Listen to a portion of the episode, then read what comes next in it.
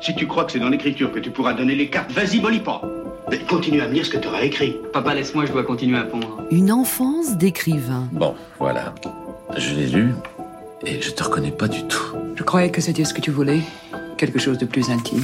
Il faut écrire. Sinon, comment tu vas devenir un grand artiste Si tu ne fais rien? Que disent de nos vies la vie des écrivains? À quel trésor caché les grands textes autobiographiques nous font-ils accéder? Tout chef-d'œuvre porte en lui le bonheur d'une vérité volée que l'auteur nous donne à partager. Quand un romancier raconte sa jeunesse, il ressuscite les plus insaisissables et les plus mirifiques de tous nos souvenirs. Voulez-vous nous tracer un portrait physique de Saint-Exupéry Un enfant, avec une figure d'enfant, Jean Renoir. des yeux d'enfant, un comportement d'enfant, et tout ce qui fait que les enfants sont des êtres merveilleux. D'ailleurs lui-même, avec des étonnements et des émerveillements constants. Un amour éperdu des fleurs, des arbres et des femmes. Aujourd'hui, c'est dans l'enfance de Saint-Exupéry que j'aimerais vous entraîner. Laurent Sexic sur France Inter. Voici Saint-Exupéry lui-même qui définit la solidarité humaine telle qu'elle lui apparaissait en plein ciel. La Terre nous en apprend plus long sur nous que tous les livres, parce qu'elle nous résiste. L'homme se découvre quand il se mesure avec l'obstacle. Mais pour l'atteindre, il lui faut un outil, il lui faut un rabot ou une charrue. Le paysan, dans son labour, arrache peu à peu quelques secrets à la nature et la vérité qu'il dégage est universelle. De même, l'avion, l'outil des lignes aériennes, mêle l'homme à tous les vieux problèmes. J'ai toujours devant les yeux l'image de ma première nuit de vol en Argentine. Une nuit sombre où scintillaient seules comme des étoiles les rares lumières éparses dans la plaine. Chacune signalait dans cet océan de ténèbres le miracle d'une conscience. Dans ce foyer, on lisait, on réfléchissait, on poursuivait des confidences. Mais parmi ces étoiles vivantes, combien de fenêtres fermées, combien d'étoiles éteintes, combien d'hommes endormis Il faut bien tenter de se rejoindre, il faut bien essayer de communiquer avec quelques-uns de ces feux qui brûlent de loin en loin dans la campagne. Tous les écrivains sont en guerre. Armés de leurs seuls mots, forts de leur goût de l'épopée et de leur vague à l'âme, ils partent combattre des moulins à vent en imaginant que ce sont des châteaux forts. Ils suivent en cela le louable exemple de Cervantes, le saint patron des romanciers, notre modèle à tous. Ils avancent vers nulle part en quête d'une vérité introuvable dont on leur a rabâché qu'elle était dans les livres, et comme ils ne l'ont pas trouvée dans les livres des autres, ils pensent que cette vérité sera peut-être dans le leur. Alors, ces écrivains inventent des aventures, où un héros qui leur ressemble viendra à bout d'ennemis qui leur ressemblent aussi. Ayant du mal à exister dans le grand théâtre de la vie, ils préfèrent vivre dans leurs romans, batailler corps et âme, sous le prétexte de faire la paix avec eux-mêmes, ou avec leur passé, ou avec quelque chose qui n'est pas passé. Parmi les écrivains en guerre, on compte des écrivains diplomates, des écrivains journalistes, des écrivains de marine, des écrivains médecins comme votre serviteur. Et puis, il y a quelques écrivains héroïques qui mettent en jeu leur vie au sens propre du terme, au premier rang desquels on trouve Saint Kessel et Sainte Hemingway. Et bien sûr, parmi les grandes figures tutélaires des écrivains en guerre, il y a Antoine de Saint-Exupéry. Les collines sous l'avion creusaient déjà leur sillage d'ombre dans l'or du soir. Les plaines devenaient lumineuses, mais d'une inusable lumière. Dans ce pays, elles n'en finissent pas de rendre leur or, de même qu'après l'hiver, elles n'en finissent pas de rendre leur neige. Et le pilote Fabien, qui ramenait de l'extrême sud vers Buenos Aires le courrier de Patagonie, reconnaissait l'approche du soir au même signe que les eaux d'un port, à ce calme, à ces rides légères qu'à peine dessinaient de tranquilles nuages. Il entrait dans une rade immense et bienheureuse. Il eût pu croire aussi, dans ce calme, faire une lente promenade, presque comme un berger. Les bergers de Patagonie vont sans se presser d'un troupeau à l'autre. Il allait d'une ville à l'autre. Il était le berger des petites villes. Antoine de Saint-Exupéry a un accès direct au paradis des romanciers, à la droite de Dieu et à la gauche de Camus, depuis ce jour fatal du 31 juillet 1944 où il perdit la vie. Saint-Ex ne sera pas béatifié seulement, bien entendu, à cause de son nom, ou parce qu'avant d'être abattu en plein vol par les Allemands, il était si près des étoiles et comme déjà en route vers le ciel, ou parce qu'il se serait montré exemplaire toute sa vie durant, On ne demande pas à un écrivain d'être exemplaire, mais simplement de considérer l'écriture avec autant d'ambition et de respect que s'il s'agissait à chaque fois de réécrire la Bible. Saint-Ex mérite la béatification, parce qu'il a écrit l'un des plus beaux livres qui soient, un livre paresseusement placé au rayon des contes pour enfants, alors qu'il est le plus profond, le plus mélancolique et le plus sombre des essais philosophiques. Le Petit Prince, chapitre 1. Lorsque j'avais six ans, j'ai vu une fois une magnifique image dans un livre sur la forêt vierge, qui s'appelait Histoire vécue. Ça représentait un serpent boa qui avalait un fauve. On disait dans le livre, les serpents boa avalent leur proie tout entière, sans la mâcher. Ensuite, ils ne peuvent plus bouger et ils dorment pendant les six mois de leur digestion. J'ai alors beaucoup réfléchi sur les aventures de la jungle et, à mon tour, j'ai réussi, avec un crayon de couleur, à tracer mon premier dessin. J'ai montré mon chef-d'œuvre aux grandes personnes et je leur ai demandé si mon dessin leur faisait peur. Et elles m'ont répondu Pourquoi un chapeau ferait-il peur? Mon dessin ne représentait pas un chapeau, il représentait un serpent boa qui digérait un éléphant. J'ai alors dessiné l'intérieur du serpent boa afin que les grandes personnes puissent comprendre, elles ont toujours besoin d'explications. Et les grandes personnes m'ont conseillé de laisser de côté les dessins de serpent boa ouverts ou fermés et de m'intéresser plutôt à la géographie, à l'histoire, au calcul et à la grammaire. J'ai donc dû choisir un autre métier et j'ai appris à piloter des avions. J'ai volé un peu partout dans le monde et la géographie, c'est exact, m'a beaucoup servi. Je savais reconnaître du premier coup d'œil la Chine de l'Arizona. C'est très utile si l'on s'est égaré pendant la nuit. J'ai ainsi eu, au cours de ma vie, des tas de contacts avec des tas de gens sérieux. J'ai beaucoup vécu chez les grandes personnes, je les ai vus de très près. Ça n'a pas trop amélioré mon opinion. Les écrivains ont de drôles de manies. Gérard de Nerval promenait un homard dans les rues de Paris. Stéphane Zweig écrivait à l'encre violette. Victor Hugo écrivait nu. Philippe Roth, debout et tout en marchant. Antoine de Saint-Exupéry, lui, dessinait un petit bonhomme. Il dessinait sur des feuilles volantes. Il dessinait sur les pages des livres qu'il lisait. Il dessinait sur des nappes pendant qu'il déjeunait avec des amis, dessinait sur ses paquets de cigarettes. Il ne pouvait s'empêcher de croquer cette silhouette de petit garçon, avec sa tête blonde échevelée et son nez en trompette, vêtu d'un costume bizarre et parfois d'une épée. Depuis l'enfance, Saint-Ex dessine, au château de Saint-Meurice, où il grandit, au collège, puis au lycée. Durant toute sa jeunesse, il dessine. Dessiner lui fait oublier l'espace d'un instant la mort de son père terrassé quand il avait 4 ans, et le drame de celle de son frère quand il en avait 17. Crayonner le distrait aussi de l'ennui à l'école, de l'ennui de la vie. Comme tous les romanciers, Antoine est quelqu'un qui s'ennuie vite et beaucoup. Dessiner accompagne aussi son brûlant désir d'écrire un livre, désir qui le tient aussi depuis l'enfance. Il dessine des bicyclettes, des arbres, des renards aussi. Et également des avions, depuis qu'à 12 ans, en 1912, il est monté dans un appareil, un modèle Berthaud Wroblansky, que M. Gabriel Wroblansky lui-même, le concepteur de cette machine volante, lui fait emprunter à ses côtés. Depuis l'enfance donc, Antoine vole et dessine, la tête dans les nuages du matin jusqu'au soir. Monsieur Gauthier, vous avez connu Saint-Exupéry lorsqu'il avait 11 ans. Euh, quel souvenir avez-vous de son visage d'enfant? Des souvenirs très précis d'une figure ronde, des yeux très clairs, en général mal coiffés, et avec une cicatrice très caractéristique à la joue, car il avait eu un accident de bicyclette. Était-il distrait déjà? Mais le frein, la poignée à main lui était rentré dans la joue. Il était extrêmement simple, réservé, obéissant, rêveur et toujours absorbé dans une sorte de vie un peu intérieure qui n'exprimait pas beaucoup. Considérant son côté un peu lunaire, ses camarades lui donnent le surnom de Pique la Lune. Toute sa vie, il restera un grand distrait, au point plus tard d'avoir à de nombreuses reprises manqué de s'écraser au retour de mission pour avoir regardé ailleurs ou bien oublié de descendre son train d'atterrissage ou pour avoir omis de prévenir la tour de contrôle de son arrivée. Il a toujours la tête ailleurs, se trouve toujours là où on ne l'attend pas.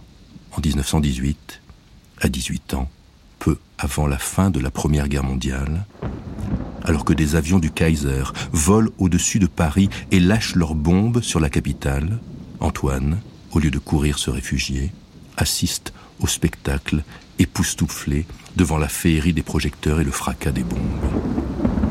Un quart de siècle plus tard, à l'été 42, en un jour de juillet, Antoine n'est plus un adolescent depuis bien longtemps. Mais les avions allemands ont recommencé à larguer leurs bombes aux quatre coins du monde. Antoine déjeune à New York, où il s'est réfugié un temps, convaincu que c'était provisoire et attendant de rejoindre la mère patrie. En cet été 42, l'aviateur s'est installé à Manhattan, mais il veut retourner libérer son pays de la botte nazie. Il se voit toujours en héros, mais s'il a gardé la folle fougue de sa jeunesse d'explorateur et la hargne d'un combattant désert, l'alcool, le tabac, les excès en tout genre font de cet homme qui s'imagine toujours descendre en piqué dans un bimoteur un type inapte à piloter. Ces cicatrices, c'est quoi? L'aéropostale. Patagonie, Libye, quelques autres bricoles. Courrier Sud, c'est vous? Oui. Vous êtes venu vous faire réformer, c'est ça? J'ai pris le premier bateau, je suis venu directement ici pour me battre, vous comprenez ça? Vous parlez pas sérieusement, vous avez 39 ans et, et visiblement beaucoup d'heures de vol.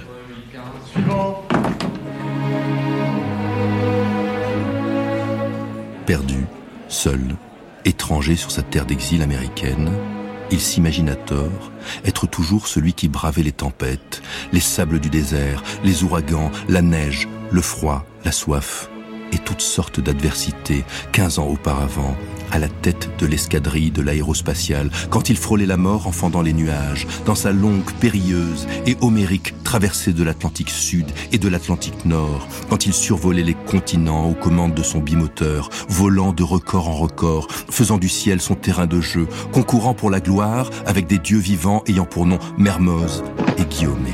Comment vous appelez-vous? Jean Mermoz. J'ai pris Oui, à l'atelier comme mécanicien. Je suis sûr d'avoir très bien piloté. J'ai pas besoin d'artistes ici. J'ai besoin de conducteurs d'autobus. Allez là-bas, on vous donnera ce qu'il faut. Allez, au suivant.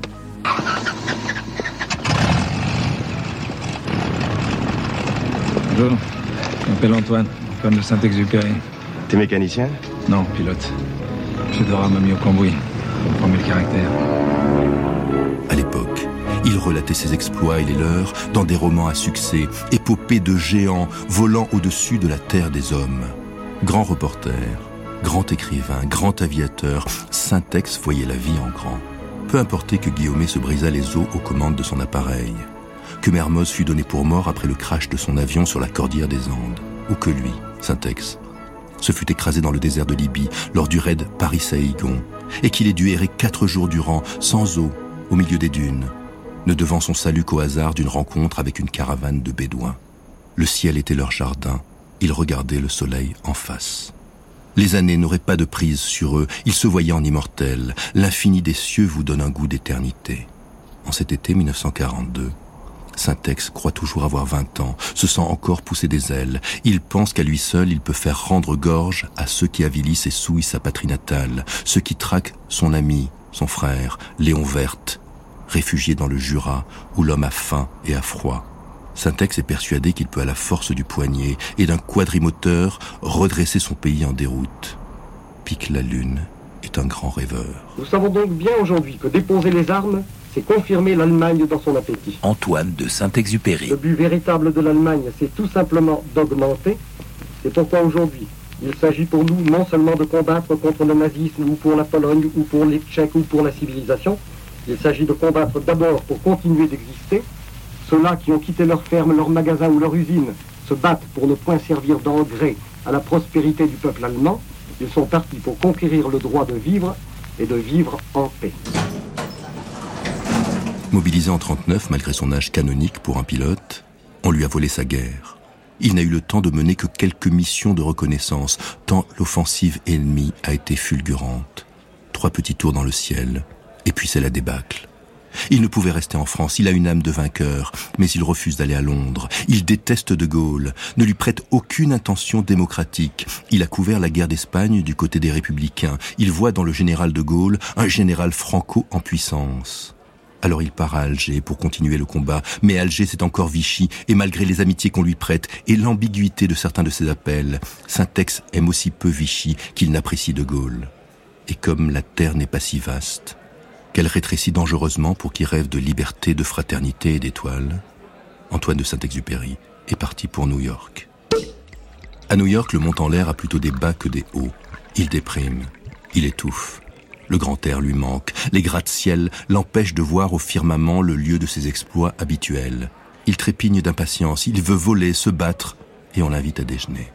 Il ne supporte pas le cercle des exilés. Syntex a toujours détesté les cercles. Un écrivain n'est pas fait pour vivre en cercle. Un cercle lamine votre créativité, exige votre présence, quand la solitude est la seule amie, la seule compagne fidèle du romancier le cercle des exilés français à New York rend bien son inimitié à Saint-Exupéry.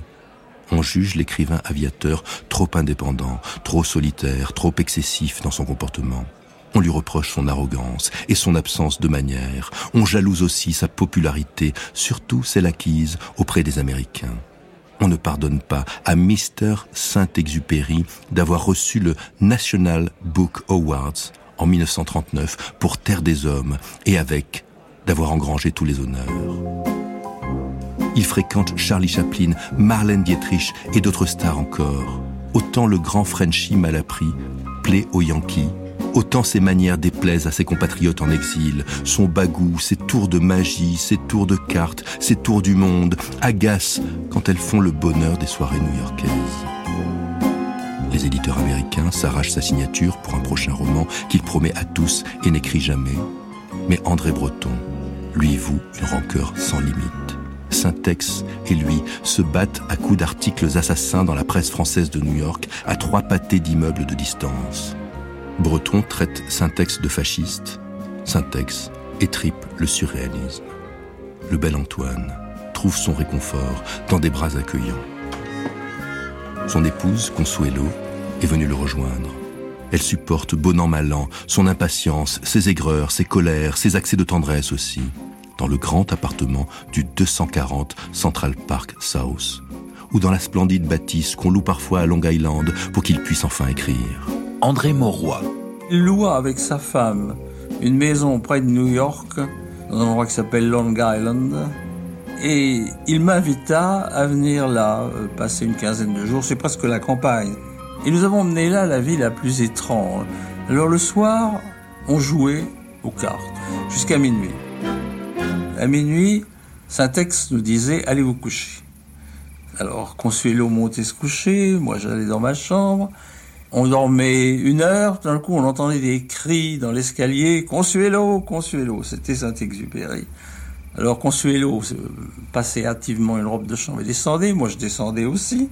Et nous le retrouvions en bas, il disait, voilà, je travaille depuis une heure, euh, j'en ai assez, je voudrais manger quelque chose, fais-moi des œufs brouillés. Consuelo allait faire des œufs brouillés, euh, revenait les apporter, euh, Saint-Ex reparlait de nouveau pendant une, demi-heure, ou bien allait se promener dans le jardin, et puis il disait maintenant, allez vous coucher. On allait se coucher, ça durait une heure, au bout d'une heure, on entendait de nouveau, Consuelo, et c'était Saint-Ex qui disait, maintenant j'ai de nouveau travaillé une heure ou deux heures, j'en ai assez, euh, je voudrais faire une partie d'échecs, il faut que mon roi ou toi jouiez avec moi. Puis ça recommence. Et c'était ça, Saint-Exupéry. C'était à la fois un héros et c'était un profond philosophe. Saint-Ex est un ogre, assoiffé de tendresse, qui exige et dévore l'affection des siens. Il s'entoure d'une légion de maîtresses à qui il promet l'amour et un pan de sa gloire. Il y a Sylvia Hamilton, une journaliste américaine éprise de ses livres, et à qui, à l'heure de quitter New York, il confiera le manuscrit du Petit Prince. Il y a Annabella, une Canadienne, qui lui fait la lecture des contes d'Andersen et s'attribuera pour ce noble fait d'armes la paternité du Petit Prince. Il y a la jeune peintre Eda Stern, qui tente en vain de consoler ses humeurs noires et sa détresse. Une Nathalie Paley aussi, ainsi que celle qu'il nomme les mignonnes, et au sujet desquelles on préférera ne pas s'étendre pour ne pas trop écorner la légende. Ce job est trop dangereux, et le jeu n'en vaut pas la chandelle. La guerre va finir, ça texte. On vous admire tous, on veut vous garder. Je continuerai tant qu'on me laissera faire. Je peux pas abandonner mes camarades. Le 233 est une équipe fantastique. Vous savez mieux que quiconque. Ah, justement. On veut qu'après vous puissiez raconter son histoire. Comme vous l'avez fait pour l'aéropostale ou pour la mission sur Arras. Je ne veux plus, je ne peux plus écrire. Mes lignes sont de toute beauté. Ondulées blanches au-dessus des vagues.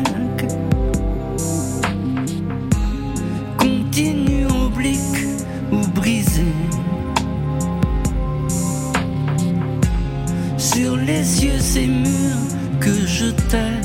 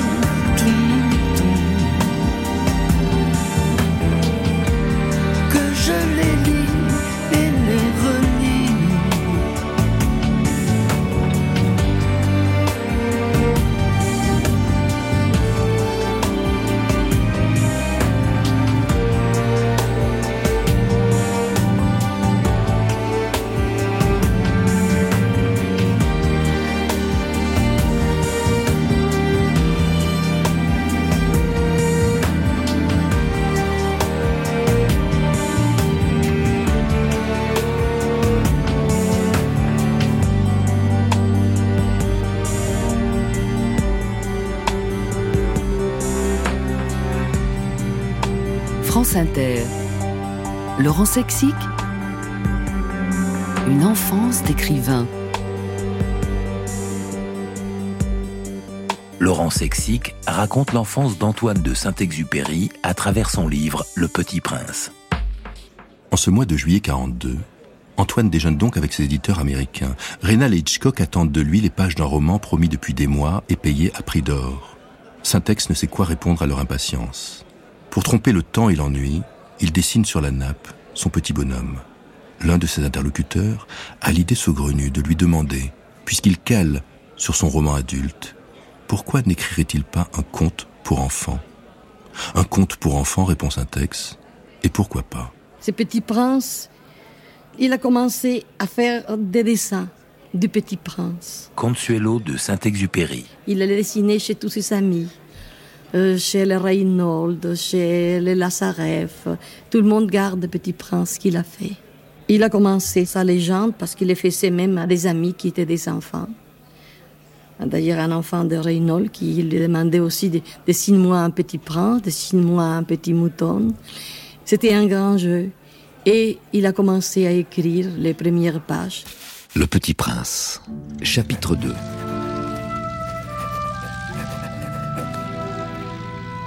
J'ai ainsi vécu seul, sans personne avec qui parler véritablement, jusqu'à une panne dans le désert du Sahara, il y a six ans. Paris appelle vol FBD XY. Répondez s'il vous plaît, terminé. FBD XY à Paris, vitesse de vol 190 nœuds, j'ai déjà pris au moins 10 minutes de retard, à cause des vents contraires. J'ai un problème. Je perds de l'altitude. Donnez votre position. Je répète, donnez votre position. Ici Paris, vol FBD XY. Vous m'entendez? Vol FBD XY, vous m'entendez? Où êtes-vous? Quelque chose s'était cassé dans mon moteur, et comme je n'avais avec moi ni mécanicien, ni passager, je me préparais à essayer de réussir, tout seul, une réparation difficile. C'était pour moi une question de vie ou de mort. J'avais à peine de l'eau à boire pour huit jours. Le premier soir, je me suis donc endormi sur le sable, à mille lieues de toute terre habitée. J'étais bien plus isolé qu'un naufragé sur un radeau au milieu de l'océan. Alors vous imaginez ma surprise au lever du jour, quand une drôle de petite voix m'a réveillé. Elle disait S'il vous plaît, dessine-moi un mouton. Hein? Dessine-moi un mouton. J'ai sauté sur mes pieds comme si j'avais été frappé par la foudre. J'ai bien frotté mes yeux, j'ai bien regardé et j'ai vu un petit bonhomme tout à fait extraordinaire qui me considérait gravement. Et je dis au petit bonhomme, avec un peu de mauvaise humeur, que je ne savais pas dessiner. Et il me répondit, ça ne fait rien, ça ne fait rien, dessine-moi un mouton. Comme je n'avais jamais dessiné un mouton, je refis pour lui l'un des deux seuls dessins dont j'étais capable, celui du boa fermé. Et je fus stupéfait d'entendre le petit bonhomme me répondre non, non, non. Oh non, non, je veux pas d'un éléphant dans un boa. Un boa, c'est très dangereux. Et un éléphant, c'est très encombrant. Chez moi, c'est tout petit. J'ai besoin d'un mouton. Dessine-moi un mouton. Alors j'ai dessiné. Il regarda attentivement, puis... Euh, non, non, non, celui-là, il est très malade. Fais-en un autre. Je dessinais. Mon ami sourit gentiment avec indulgence. Tu vois bien que c'est pas un mouton, c'est un bélier. Il a des cornes. Je refis donc encore un dessin, mais il fut refusé, comme les précédents. Celui-là est trop vieux, je veux un, mouton qui vive longtemps. Alors, faute de patience, comme j'avais hâte de commencer le démontage de mon moteur, je griffonnais ce dessin-ci. Et je lançais, ça, c'est la caisse, le mouton que tu veux est dedans. Mais je fus bien surpris de voir s'illuminer le visage de mon jeune juge. C'est tout à fait comme ça que je le voulais. Crois-tu qu'il faille beaucoup d'herbe à ce mouton? Pourquoi? Bah, parce que chez moi c'est tout petit. Hmm, ça suffira, sûrement. Je, t'ai donné un tout petit mouton. Il pencha la tête vers le dessin. Pas si petit que ça. Tiens, regarde, il s'est endormi. Et c'est ainsi que je fis la connaissance du petit prince. Pas plus que Moby Dick n'est un roman sur les rapports inamicaux entre un monstre cétacé et le capitaine Akab, Le Petit Prince n'est un conte pour enfants. Avant tout, et comme l'on parle parfois d'autobiographie autorisée, Le Petit Prince est une autobiographie déguisée. Le Petit Prince, c'est Syntex. Le pilote, c'est Syntex aussi d'ailleurs. Le Petit Prince et le pilote ne font qu'un, une seule et même personne. Le second est simplement l'adulte du premier. L'accident, qui a conduit l'aviateur dans le désert et l'a mené à cette surprenante rencontre avec lui-même sous les traits de ce garçon tombé du ciel, retranscrit bien entendu, de façon presque transparente, l'expérience fondatrice d'une existence quand des années auparavant, en 1935 pour être exact, pendant le raid Paris-Saïgon, Antoine s'était écrasé dans le désert libyen. La Rose est le seul personnage féminin du livre d'un auteur pour qui les idées féministes même dans leur timidité de l'époque, ne semblait pas une priorité à voir la manière dont ils traitaient épouse et concubine. La rose est l'incarnation de l'amour éternel, l'amour qui ne fane pas mais qu'il faut entretenir. Le modèle, dans l'esprit de Saint-Ex, est sans doute cet amour sans limite qu'il voit à sa mère. Le petit prince a peur pour sa rose autant qu'Antoine craint pour sa mère restée dans la France occupée. Noël pour les enfants, ça représente l'intimité familiale, la chaleur du foyer. je pense à Antoine de Saint-Exupéry, qui a été marqué par Noël. Et c'est à sa mère, à Marie de Saint-Exupéry, que je vais m'adresser pour lui demander comment euh, a été le premier Noël d'Antoine de Saint-Exupéry. C'était à Lyon, en l'hiver 1904. Les enfants allaient à un petit externat tenu par les frères des écoles chrétiennes. Le matin de Noël, Antoine est arrivé tout fier en me disant Maman, j'ai eu une grande joie et je pense que tu vous serez très contente aussi. C'est moi qui ai été choisie pour porter la paille à la crèche. Mais à travers le portrait parfois peu flatteur qui est fait de cette fleur, elle a aussi sans doute les traits impétueux, jaloux, fantasques de Consuelo. Le Petit Prince était un livre qu'il tenait à écrire sur sa fleur. Sa fleur, c'était moi. C'était lui le petit prince. Et il avait une fleur à soigner, une fleur, je suis espagnol, une fleur qui craignait les courants d'air, comme disait cette rose, toussait beaucoup, et me tourmentait. Alors je me suis enfuie avec des oiseaux émigrateurs. C'était quand il partait pour ce grand voyage et que j'ai resté assez angoissée. Un troisième modèle se cache peut-être derrière cette simple rose, menacée, fragile et désirable. C'est l'idée que Saint-Ex se fait de la France. Le serpent, pour cet anticonformiste, n'est pas la bête tentatrice à qui l'homme devrait son exil du paradis. L'animal veut le bien du prince. S'il s'enroule autour de sa jambe, c'est pour lui tenir chaud. Le désormais légendaire renard représente l'amitié. Le roi, absurde, grotesque, mais terriblement humain, l'absolutisme et la bêtise du pouvoir.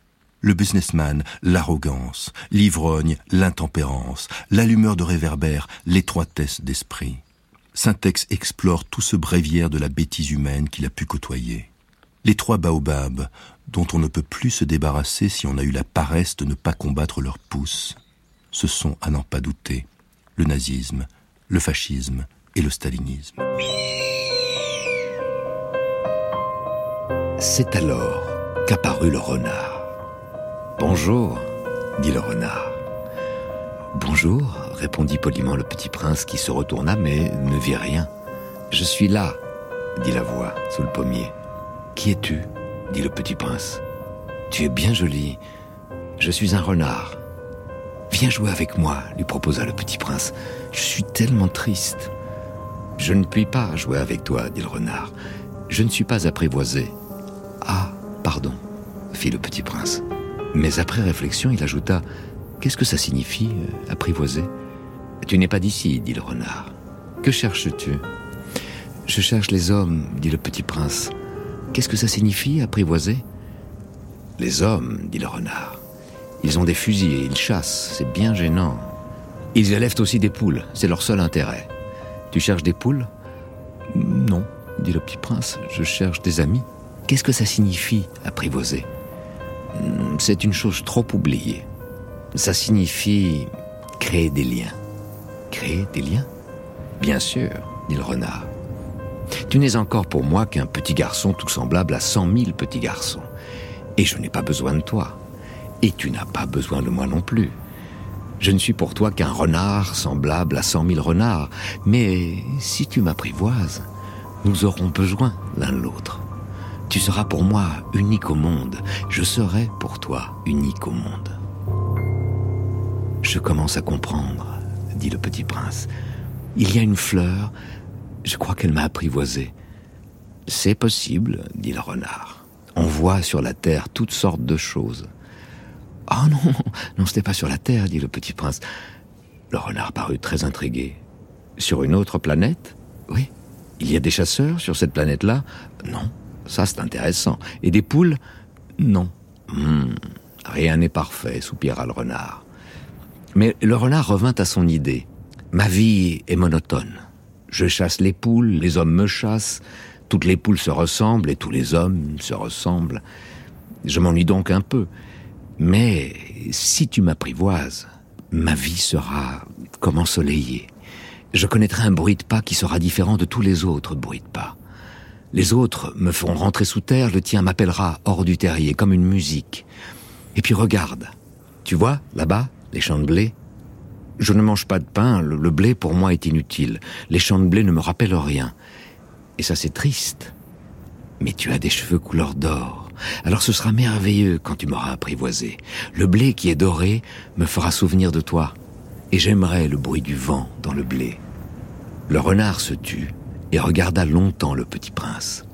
S'il te plaît, apprivoise-moi. Ce qu'on a bien commodément étiqueté conte pour enfants est avant tout un roman à clé, un livre de rencontres et de souvenirs, un roman de la nostalgie et un essai moraliste. Vol de nuit, l'autre chef-d'œuvre de l'auteur, prix Féminin 1931, était une symphonie dédiée aux héros de l'aéropostale et faisait l'apologie de la fraternité. Sur 2500 km, du détroit de Magellan à Buenos Aires, des escales semblables s'échelonnaient. Mais celles-ci s'ouvraient sur les frontières de la nuit comme, en Afrique, sur le mystère, la dernière bourgade soumise. Le radio passa un papier au pilote. Il y a tant d'orages que les décharges remplissent mes écouteurs. Coucherez-vous à San Julian? Fabien sourit. Le ciel était calme, comme un aquarium, et toutes les escales devant eux leur signalaient ciel pur, vent nul. Il répondit Continuerons. Mais le radio pensait que des orages s'étaient installés quelque part comme des vers s'installent dans un fruit. La nuit serait belle et pourtant gâtée. Il lui répugnait d'entrer dans cette ombre prête à pourrir. En descendant, moteur au ralenti sur San Julian, Fabien se sentit là. Tout ce qui fait douce la vie des hommes grandissait vers lui. Leur maison, leur petit café, les arbres de leur promenade. Il était semblable à un conquérant au soir de ses conquêtes qui se penche sur les terres de l'Empire et découvre l'humble bonheur des hommes. Le Petit Prince est une autre et déchirante ode à l'humain, à la terre, aux hommes de bonne volonté. Le Petit Prince, c'est vol de jour. Gide avait préfacé Vol de nuit avec son célèbre Le bonheur de l'homme n'est pas dans la liberté, mais dans l'acceptation d'un devoir. Sa préface vaudrait pour Le Petit Prince. Sartre, qui admirait Le Petit Prince, expliquait que ce livre était précurseur d'une littérature de construction. Syntex y prône une conscience de soi s'appuyant sur la connaissance de l'autre. Évidemment, il y a aussi du Rousseau chez Syntex. Tous les vices sont dans la nature humaine. Le sauvage est roi, l'inconscience est humaine, la rose trop aimée pour être honnête. Mais le livre est aussi un essai sur le pouvoir et sur la liberté, livre de la sagesse où les rois ressemblent à des bouffons, l'innocence est la mère de toutes les vertus, la propriété n'est pas très loin du vol, l'argent presque le diable. Il y a du Charlie Chaplin dans Le Petit Prince, humour tendre et critique acide de la société contemporaine. Mais il y a aussi du Cervantes chez Syntex et du Don Quichotte chez ce jeune garçon vêtu d'un long manteau et d'une épée qui combat de dangereux baobabs avec ses armes dérisoires.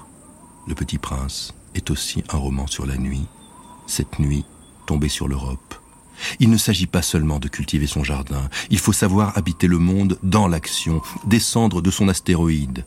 La vie n'est pas un lit de roses, on est responsable de celui que l'on a apprivoisé. Le lendemain revint le petit prince. Hmm, il eût mieux valu de revenir à la même heure, dit le renard. Si tu viens par exemple à 4 heures de l'après-midi, dès 3 heures, je commencerai d'être heureux. Plus l'heure avancera, plus je me sentirai heureux. À 4 heures déjà, je, je m'agiterai, je m'inquiéterai. Je découvrirai le prix du bonheur. Mais si tu viens n'importe quand, je ne saurai jamais à quelle heure m'habiller le cœur. Il faut des rites. Qu'est-ce qu'un rite? dit le petit prince. C'est aussi quelque chose de trop oublié, dit le renard. C'est ce qui fait qu'un jour est différent des autres jours, une heure des autres heures. Il y a un rite, par exemple, chez mes chasseurs. Ils dansent le jeudi avec les filles du village. Alors le jeudi est jour merveilleux. Je vais me promener jusqu'à la vigne. Si les chasseurs dansaient n'importe quand, les jours se ressembleraient tous et je n'aurais point de vacances.